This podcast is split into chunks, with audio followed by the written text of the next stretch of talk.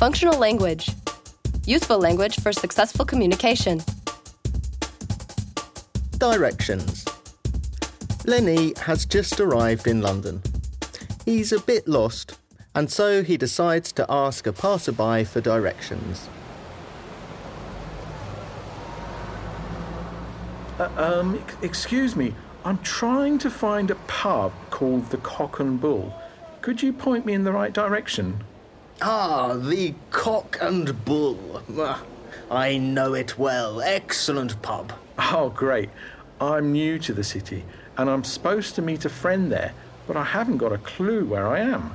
Uh, right. Well, go straight ahead. Then take the third road on your left. Uh, That's Queen Street.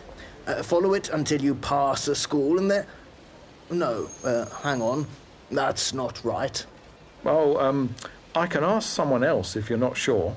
No, no. I know London like the back of my hand. Okay, ignore everything I just said. From here, you want to get onto Charles Street, which is parallel to this street. Then walk east about 500 metres until you see an old church. Uh, turn right at the church and. Uh, wait a minute. Uh, I've got a map here.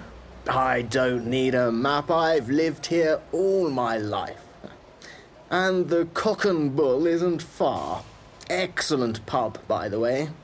They do a fantastic steak and kidney pie. Or was it steak and mushroom?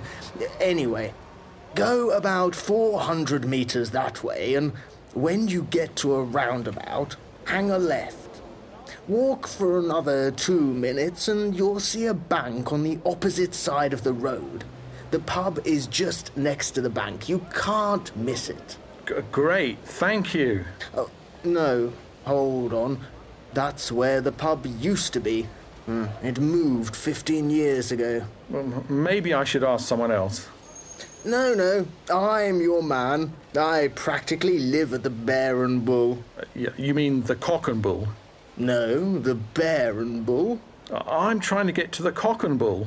The Cock and Bull? Ah, no idea. Never heard of it. Goodbye.